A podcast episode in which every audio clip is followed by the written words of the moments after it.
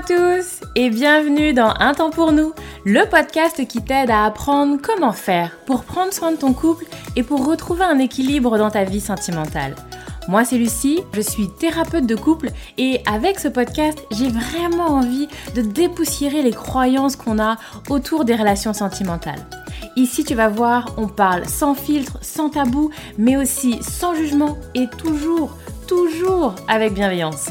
Donc, retrouve-moi sur ce podcast toutes les semaines si c'est compliqué dans ton couple ou si ça va, mais que tu as envie de l'entretenir et de le booster un peu.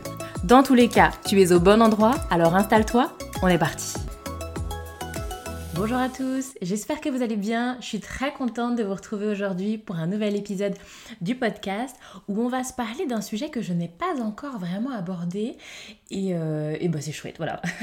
J'aime bien quand j'aborde un peu des, des nouveaux sujets. On va se parler des couples à distance. Alors, on m'en avait déjà parlé il y a quelques semaines, quelques mois déjà, et puis là on m'en a reparlé cette semaine, donc je me dis voilà, c'est euh, j'aime bien les signes comme ça, donc euh, j'y vois le signe que ça concerne du monde, et en vous parlant, je me dis aussi que c'est intéressant parce que avec ce qui se passe en ce moment, contexte actuel, etc., je pense que euh, des couples qui euh, n'avaient peut-être pas l'impression d'être un couple à distance parce qu'ils n'habitaient pas ensemble, mais ils se voyaient très régulièrement, peut-être aujourd'hui deviennent un peu comme ça, couple à distance, en tout cas se voient moins. Je pense que des couples qui étaient à distance et qui avaient la possibilité de se voir plus régulièrement, peut-être le peuvent moins, et des couples bah, qui ne peuvent pas se dire bah on est à distance parce que je sais pas moi par exemple vous habitez en même temps. Euh, dans la même ville et vous vous voyez plusieurs fois par semaine ou que sais-je, et eh bien peut-être que là, avec ce qui se passe en ce moment, c'est moins possible. Donc voilà, j'ai cette croyance de me dire que cette thématique concerne à la fois effectivement des couples vraiment qui fonctionnent comme ça à distance, mais aussi des couples qui se disent pas comme tels, mais qui tout simplement n'habitent pas encore ensemble ou n'habitent pas ensemble euh, et se trouvent un petit peu... Euh, j'allais dire pénalisés, en tout cas il y a un impact avec ce qui se passe un petit peu autour de nous. Donc déjà, ce que j'ai envie de dire, j'ai envie de commencer par être dans un discours un peu rassurant et de dire que peut-être il y a quelques années, peut-être il y a quelques décennies, on était vraiment sur quelque chose d'hors norme, de très rare, de très occasionnel, de bizarre, de oh mon dieu, mais qu'est-ce qu'ils ont eux, ils sont pas normaux. Et vraiment, de plus en plus, on est dans une autre ère, on est dans une autre dynamique. Il y a de plus en plus effectivement ces relations comme ça de plus en plus assumé de nous, on n'a pas envie de vivre ensemble. Et je trouve que euh, ces injonctions sociales, un petit peu de le couple, c'est celui ou celle qui vivent ensemble, je trouve qu'on est un peu passé à autre chose maintenant et qu'il y a plein de couples qui osent et qui affirment et qui s'en trouvent très heureux de fonctionner autrement. Et j'ai envie de dire aussi, du coup, peut-être de rassurer que si euh, vous avez un partenaire euh, qui est dans cette volonté-là, eh bien, euh, et que vous, vous avez des doutes, des appréhensions, peut-être que c'est pas forcément négatif. Parce que souvent, il y a un peu cette idée de habiter ensemble est une forme d'engagement. Alors, si l'autre n'a pas envie de vivre avec moi, c'est qu'il n'a pas envie de s'engager. Et je trouve que de plus en plus on déconstruit quand même ces choses-là. Je pense que les deux ne sont pas corrélés. Vous avez des couples qui ne vivent pas ensemble et qui pour autant, il n'y a aucun problème au niveau de l'engagement. Et à l'inverse, des couples qui font vie commune et au niveau de l'engagement, on n'y est pas. Donc vous voyez, il y a vraiment cette idée que non, c'est pas complètement euh, corrélé l'un à l'autre mais il en reste des difficultés peut-être, certaines spécificités, certains questionnements et j'ai envie qu'on s'en parle du coup dans cet épisode, de vous apporter comme ça un peu ma réflexion du moment sur cette thématique-là. Et j'ai envie déjà de commencer par parler de la communication. Vous le savez, la communication c'est clairement un basique dans le couple et je trouve que les couples à distance, les couples qui euh, ne peuvent pas avoir les, les possibilités des couples qui vivent ensemble, alors bah du coup c'est intéressant parce que c'est une communication qui peut être différente et j'ai envie qu'on s'en parle. Déjà, je fais un petit rappel sur les différents canaux de communication. Parce qu'effectivement, communiquer avec l'autre passe par tout un tas de canaux et de possibilités. Le fait de se parler est un moyen de communication. Un parmi plein d'autres. Le fait de se voir, vous savez, toutes ces petites choses qu'on perçoit de l'autre. Où vous avez des couples comme ça où il rentre du travail, il n'a pas besoin de parler je vois qu'il est énervé, je vois qu'il est heureux, je vois qu'il a passé une journée compliquée, je vois qu'il est, déçu. Bref, on lit sur l'autre, sur son visage, sur sa posture, sur ses mouvements. Tout ça, c'est aussi une forme de communication. Et vous avez effectivement d'autres types de, canaux de communication. Vous avez l'écrit qui est aussi un, canal de communication. Bref, il y a tout un tas de, possibilités d'être en relation et de communiquer avec l'autre. Et effectivement, quand on est à distance et qu'il n'y a pas le visuel, euh, alors c'est différent. À la fois, je dirais, il n'y a pas le visuel et en termes de temporalité aussi. C'est-à-dire que euh, le fait d'être avec la même personne, je sais pas moi, il va rentrer à 19h, de 19h à 23h tous les jours. Je vois pas la même chose qu'avec quelqu'un que je vois une fois par semaine, une fois tous les six mois. Donc forcément, la relation avec l'autre, la manière dont on fonctionne, nos bases, voilà, notre manière d'être, le couple qu'on est, la définition, ce qu'on crée de notre relation, forcément, c'est pas la même. Et donc, du coup, c'est intéressant de, à mon sens, mettre le focus sur, ok, elle est comment nous, notre communication à nous? Et vous le savez, moi, j'invite beaucoup à cette communication. Comment est-ce qu'on se la crée? C'est quoi nos règles à nous? C'est quoi qu'on veut mettre en place nous? Quel fonctionnement? Et là, il y a vraiment un travail euh, aussi personnel. Qu'est-ce qui est important pour moi? Qu'est-ce qui est juste pour moi, du coup? Et de vraiment être dans qu'est-ce qu'on a envie de mettre en place, qu'est-ce qu'on peut penser, qu'est-ce qu'on peut créer pour rester en lien? Un couple, c'est aussi ça, c'est aussi le lien, c'est aussi la connexion.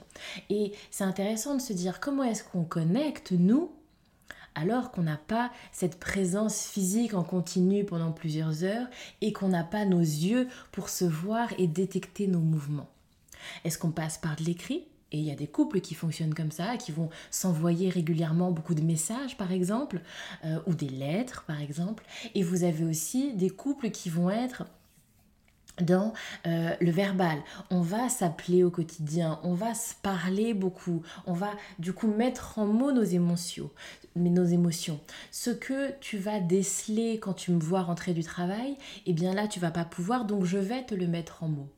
Et vous allez voir, alors vous allez voir où vous l'expérimentez déjà, il y a, euh, comment dire ça, des nouvelles compétences qui vont se créer.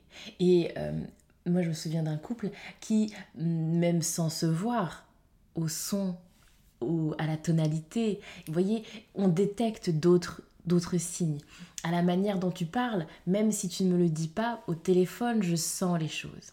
Mais, et c'est souvent déstabilisant parce que euh, on est plus à l'aise, on est plus affûté, on est plus sûr de nous par rapport à ce qu'on voit. Et souvent, quand on va voir l'autre, si je prends un exemple, je sens qu'il n'est pas content. Il me le dit pas, mais je vois dans son attitude corporelle, il n'est pas content. Souvent, je vais, je vais accorder du crédit à ça. Je vais dire, ah ouais, je, il veut pas me le dire, il y a un truc, mais je sens là qu'il y a quelque chose.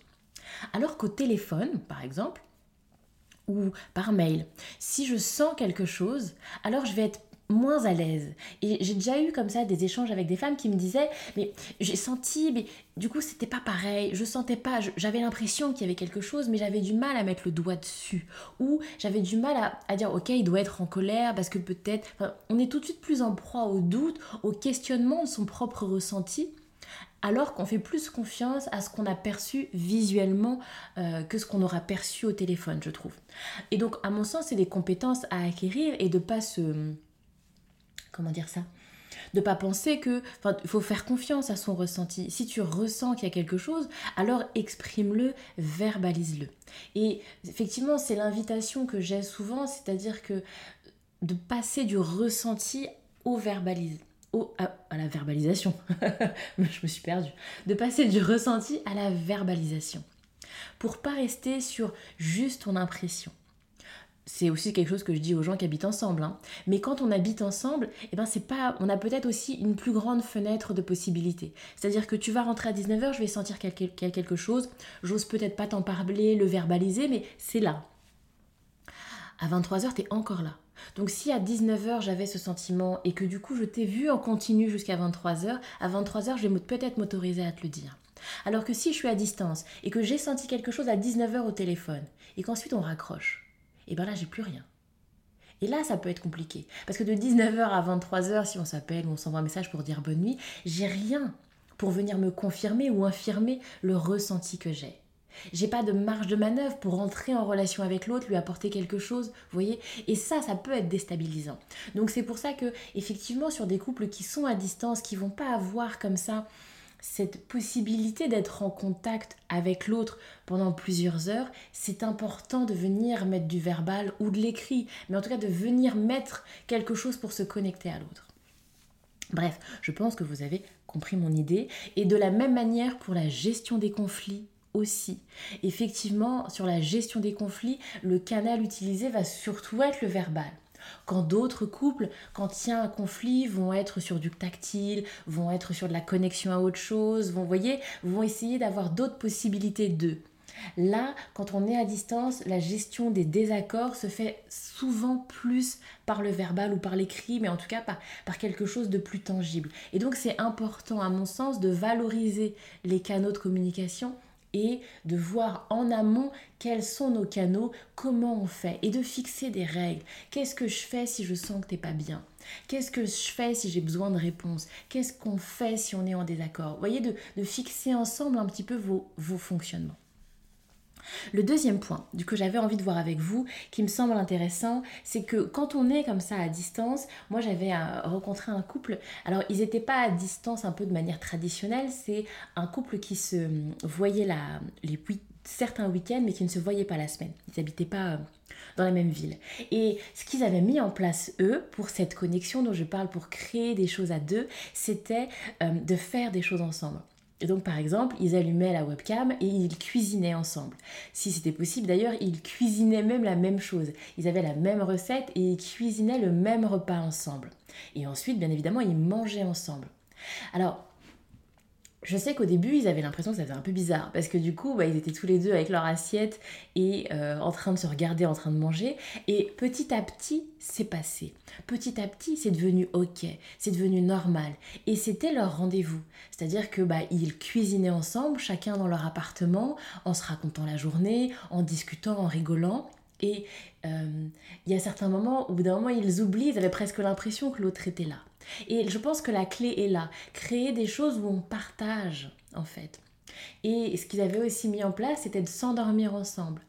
Au bout d'un moment, téléphone ouvert, en train de s'appeler, eh bien, ils se disaient bonne nuit. Et donc, ils s'endormaient avec le téléphone allumé. Et du coup, je trouve pareil hyper intéressant de se dire, ok, je fais quelque chose en même temps avec toi. Je reste connecté avec toi. La distance nous sépare, mais je suis là, je m'endors et tu vis la même chose que moi. Et ça, mais c'est hyper puissant. Tout comme cuisiner. Ces choses de je connecte, encore une fois, c'est les clés d'un couple. Il faut la connexion, que vous soyez à distance ou pas. Il faut que ça connecte. Et à distance, il faut euh, peut-être, euh, comment dire ça, mettre de la conscience sur vos moments de connexion. Créer et mettre de la conscience sur les moments de connexion. Ce qu'un couple qui vit ensemble va faire de manière plus intuitive, peut-être plus spontanée, là peut-être pour certains couples, il faut vraiment le penser. Et j'ai envie aussi de faire un bémol pour euh, ces couples qui ont aussi choisi de ne pas vivre ensemble, ces couples qui ont choisi d'être à distance par choix et qui ont envie du coup d'être des couples peut-être plus autonomes en fait. Là, je vous partageais euh, l'exemple de ce couple qui avait mis en place des choses pour connecter, pour euh, se trouver des moments de connexion, comme si il fallait venir s'ajuster, compenser le fait qu'on n'était pas tout le temps ensemble, mais je mets un bémol. Il y a aussi des couples qui pour qui leur modèle à eux, c'est de moins être connectés. Des couples qui ont un grand besoin d'autonomie et qui ne sont pas dans des recherches de ⁇ Oh mon Dieu, comment je fais pour connecter ?⁇ Et c'est ok. Donc si vous m'écoutez et que vous, vous n'êtes pas emballé par l'idée de passer toutes vos soirées pendant que vous cuisinez avec l'autre ou que ça vous semble oppressant de vous endormir avec l'autre téléphone allumé, c'est complètement ok votre couple à distance euh, n'est pas forcément euh, moins bien ou plus difficile ou vous avez raté le coche si vous n'êtes pas dans ces recherches-là. Peut-être que votre fonctionnement à vous, c'est d'être plus libre, plus autonome et que vous avez envie effectivement d'être en relation avec l'autre à votre guise et peut-être moins intensément qu'un couple qui vit ensemble. Et vous faites le choix de ne pas vivre ensemble parce que vous êtes en recherche de cette intensité moindre et d'être davantage sur vous plus autonome. Et c'est complètement ok. Bref, parenthèse fermée. Du coup, enfin, le troisième point que je voulais aborder avec vous, souvent, on me dit quand même euh, qu'est-ce qu'on peut faire quand on est à distance? Enfin, en tout cas, les deux personnes qui me l'ont amené, elles me l'ont amené comme étant quelque chose qui est compliqué.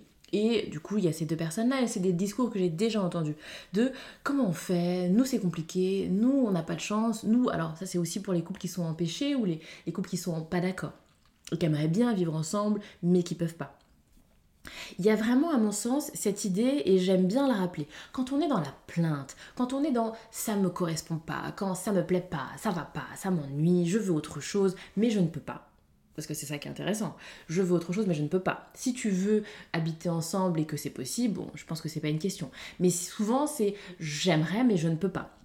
Je trouve intéressant de chercher à plutôt valoriser ce que tu vis plutôt que t'en plaindre. Parce que si tu t'en plains et que tu peux pas le changer, t'es dans une impasse en fait. Parce que tu t'en plains, tu peux pas le changer, tu t'en plains, tu peux pas le changer, tu vois, tu tournes un peu comme un hamster, il se passe pas grand chose. Et donc c'est intéressant de te dire, ok, je ne peux pas le changer, et si je crée autre chose que de la plainte? Et là, c'est intéressant de se dire, moi je trouve, de valoriser en fait. Oui, c'est différent. Oui, c'est une spécificité. Oui, c'est peut-être pas complètement ce qui te convient, mais c'est ce que tu vis. Quel est le positif là-dedans? Qu'est-ce qu'on a envie de valoriser? Qu'est-ce que vous avez réussi du coup à créer, à mettre en place qui fait que votre couple il est différent? Enfin, tu vois, moi je trouve par exemple alors là je parle un peu moi perso, mais ce couple qui me racontait qui cuisinait ensemble, moi, je trouve ça hyper sympa. Moi qui vis en couple avec mon partenaire, c'est très rare qu'on cuisine ensemble, mais je me dis, cette expérience de vie, de on n'est pas au même endroit et on cuisine euh, la même chose et on déguste la même chose, je trouve ça extraordinaire en fait. Et ce que, ce que le, le partage, l'intensité émotionnelle que vous vivez, je pense qu'il y a plein de couples qui vivent ensemble qui vous l'envient en fait. Donc, vous voyez, il y a vraiment cette idée de se dire, ok, nous, il y a peut-être des choses qui conviennent pas, mais il y a sans doute aussi des choses qui sont très intéressantes. Parce que euh, quand on est comme ça sur des couples différents, qui, qui ont une autre manière de faire, ou des couples qui conscientisent ce qu'ils sont en train de vivre, alors vous créez des choses d'un niveau conscient.